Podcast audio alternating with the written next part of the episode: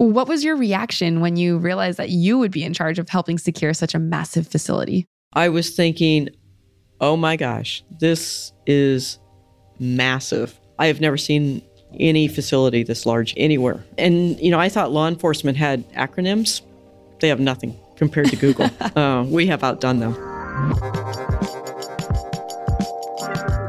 This is Where the Internet Lives, a show about the unseen world of data centers and the people who keep them running. I'm Stephanie Wong, and I'm your guide through the physical spaces that make up the internet. This season, we're exploring those spaces alongside the people who actually design, build, and operate them. Folks like Libby Davis.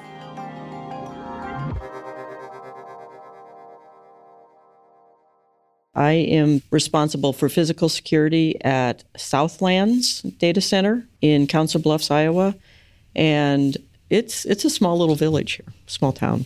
Libby helps protect the two most valuable things inside these city-sized computers: people and data. She runs a large team that monitors every movement inside the data centers from the outer walls to the inner sanctum where the servers sit. The potential threats to data centers come in different forms. One is a physical attack. And if I have to think of what might keep me up at night, it's the fact that we might have an active threat here.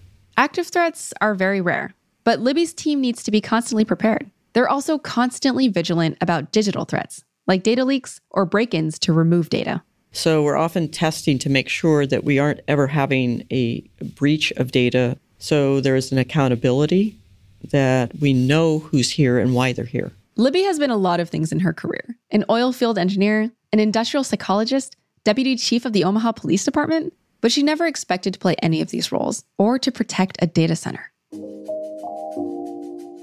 I was very much caught up in the moment, so I pretty much enjoyed whatever I was doing at the time. Law enforcement was certainly nothing that ever crossed my mind either. No one in my family was uh, ever in law enforcement, so they were um, pretty much horrified that that's what I chose. And it certainly would have been a surprise to Libby earlier in her life. I can remember way back when I started out of college, there was a certain way to dress, there was a certain way to act, a certain way to talk.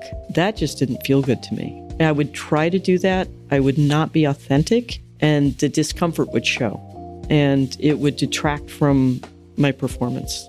The women in Libby's family had a history of breaking social norms. Both of her grandmothers and four great aunts all had college degrees. Two of them had master's degrees. One had a PhD. That was very uncommon for women born in the late 1800s. My mother had grown up with that. So my mother was probably my biggest cheerleader, and my parents let me be who I was. When it came time to choose a career path in college, she chose petroleum engineering, a field that very few women pursued. In the summer before graduation, she got an office job for a major oil company in southwest Kansas. I was the first female that had worked out in the oil fields as a student engineer. So for the very first summer, they would only call me girl. They would not call me my name. So it was just Wow. just girl. And like, okay. They stuck Libby behind a desk where she was asked to design a soap injector system for oil wells. She hated it. Libby knew she was talented enough and strong enough to be out in the field working on the rigs. But a mentor, an older engineer, told her that the oil companies wouldn't give that job to a woman. He said, Libby, I want to have this conversation with you because I know you don't enjoy working in the office and that you've said many times how much you enjoy working out in the field. He goes, It's highly unlikely. And I know it's not fair. That just really kind of took me back. It's like, wow, I do not like working in the office. To be honest with you, engineering school wasn't easy for me because it required studying. And so I went back to University of Tulsa and I, I quit school after two more months. And I was in my last year before graduating.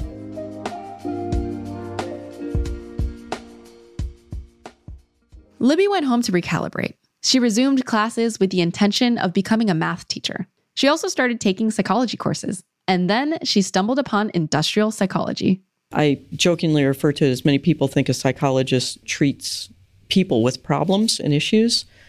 Well, an organizational psychologist often treats organizations that has issues. So anything relating to work behavior in organizations, that's what we would help with. It's really fascinating because I don't think many people think about the psychological and behavioral sciences that are so apparent in our organizations. I mean, they're fundamental to how people operate and how productive and happy we are at our jobs. Well, and that's why the field is is really important because it is organizations are made of people who we make products for. We're there to serve people. Libby loved the blend of statistics, math, problem solving, and people. So she pursued a master's and then a PhD in industrial organizational psychology. But there was one challenge. Organizational psychologists often land in human resources jobs. Libby did not want to work behind a desk.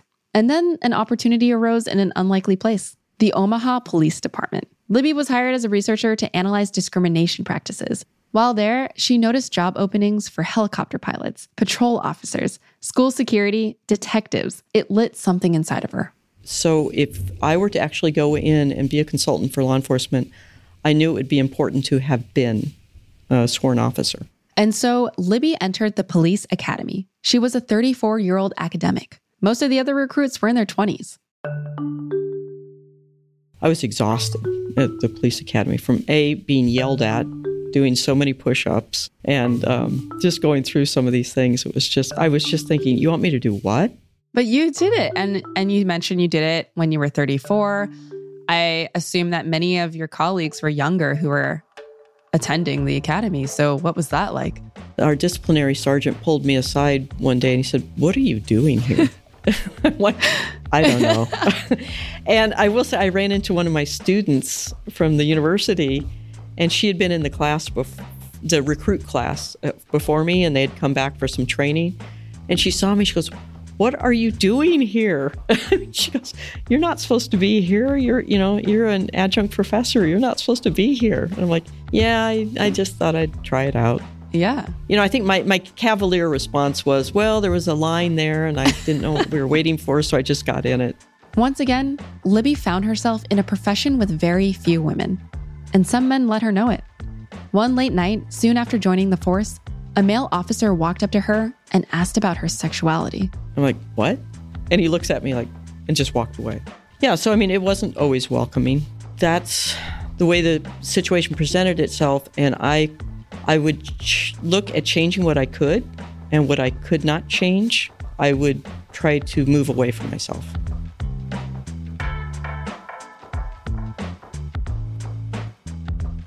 She had to work doubly hard to prove herself to male peers, but her superiors noticed her unique set of skills in math and statistics. They asked her to plan out long term budgets and strategy for the force. Libby improved finances, built organizational strategy, and she worked her way up to the highest levels. So I skipped over the rank of captain and went right into the deputy chief role at the police department. Wow, that's incredible. So I was at Omaha Police Department for 22 years, and the last nine were as, as a deputy chief. In 2018, after two decades on the police force, Libby plotted her next chapter. A university wanted her to teach full time. Some colleagues suggested she run for county sheriff, and then an unexpected opportunity. And I'd gotten a call from Google saying, Hey, are you thinking about retiring? And I said, I could. uh, it was a little early, but yeah, I could. They wanted her to manage the security team at Google's two giant data centers in Iowa. She didn't know much about hyperscale data centers, but she knew plenty about security. It was something that would be different, but a lot of my skills would translate over to the data center security world. So, can you lay out what you are now responsible for and what your day to day looks like? At the police department because I was responsible for IT, budgeting, finance, fleet facilities, HR, crime lab forensics, property evidence, SWAT team, helicopter unit. I mean, I had all of these strange units. And then I come here and it's almost like I'm responsible for a lot of different things once again. Libby's job is part security specialist, part psychologist, part planner, and part technologist. She needs to make sure that all the different components of security inside and outside the data center are functioning properly at all times. I take that very seriously that I have to ensure that the policies that keep our data secure are being followed. And that when operations change such that those policies need to be refreshed, we do it when we need to do it to make sure that we're always keeping on top of our promise to our customers that their data is secure. What was your reaction when you first walked in? What did you think about the size and the scale? I had never seen spaces of this size before. Just trying to get a sense of where you are because in, you know, data centers do not lend themselves to windows and I could not believe how large everything was. Even going onto the data center floor, the lights of the hum, everything was just like another world. Libby struggled to find her way around at first, but after two decades running a police force, she didn't get overwhelmed by the security needs inside the vast facility. So if I just keep focusing on safety of people, integrity, safety of data, and then move out from there. And then how do we do that? That's how I've kind of tackled it. And again, everything I've learned over the years, and I've handled law enforcement, it's all doable. You've worked in many male dominated spaces over the years oil fields, academia, law enforcement. So, how has that influenced your approach to work? I learned early on, and it might have been in the oil fields where I was told, you know, this may not be fair. So I guess that kind of resonated. You know, life isn't fair. Nobody did promise us fair. That doesn't mean you can't try to make it fair, but you do need to realize you can't just be angry about it. You have to do something, say something, move on. I mean, you've got options. Every step of her career, Libby had to perform at much higher levels than her male counterparts in order to get their respect. She uses that experience to help other women move up inside what is often a male dominated industry.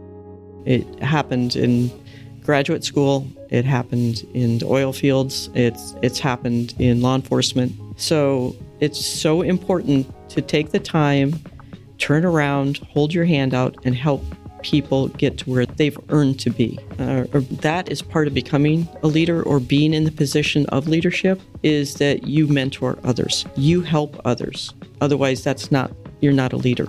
You've had a very diverse career. So have you made any deliberate decisions to change your course while also building on your previous experience or did it just you just took it as it came? There have been opportunities that have always come up but there are times in my life that I've been more open to them. And so it's when I'm open to the opportunity and a, one comes up and it's the timing is right. I think the opportunities are always out there. The paths are out there. But again, it's when are your eyes open or when are you looking in that direction to follow that path?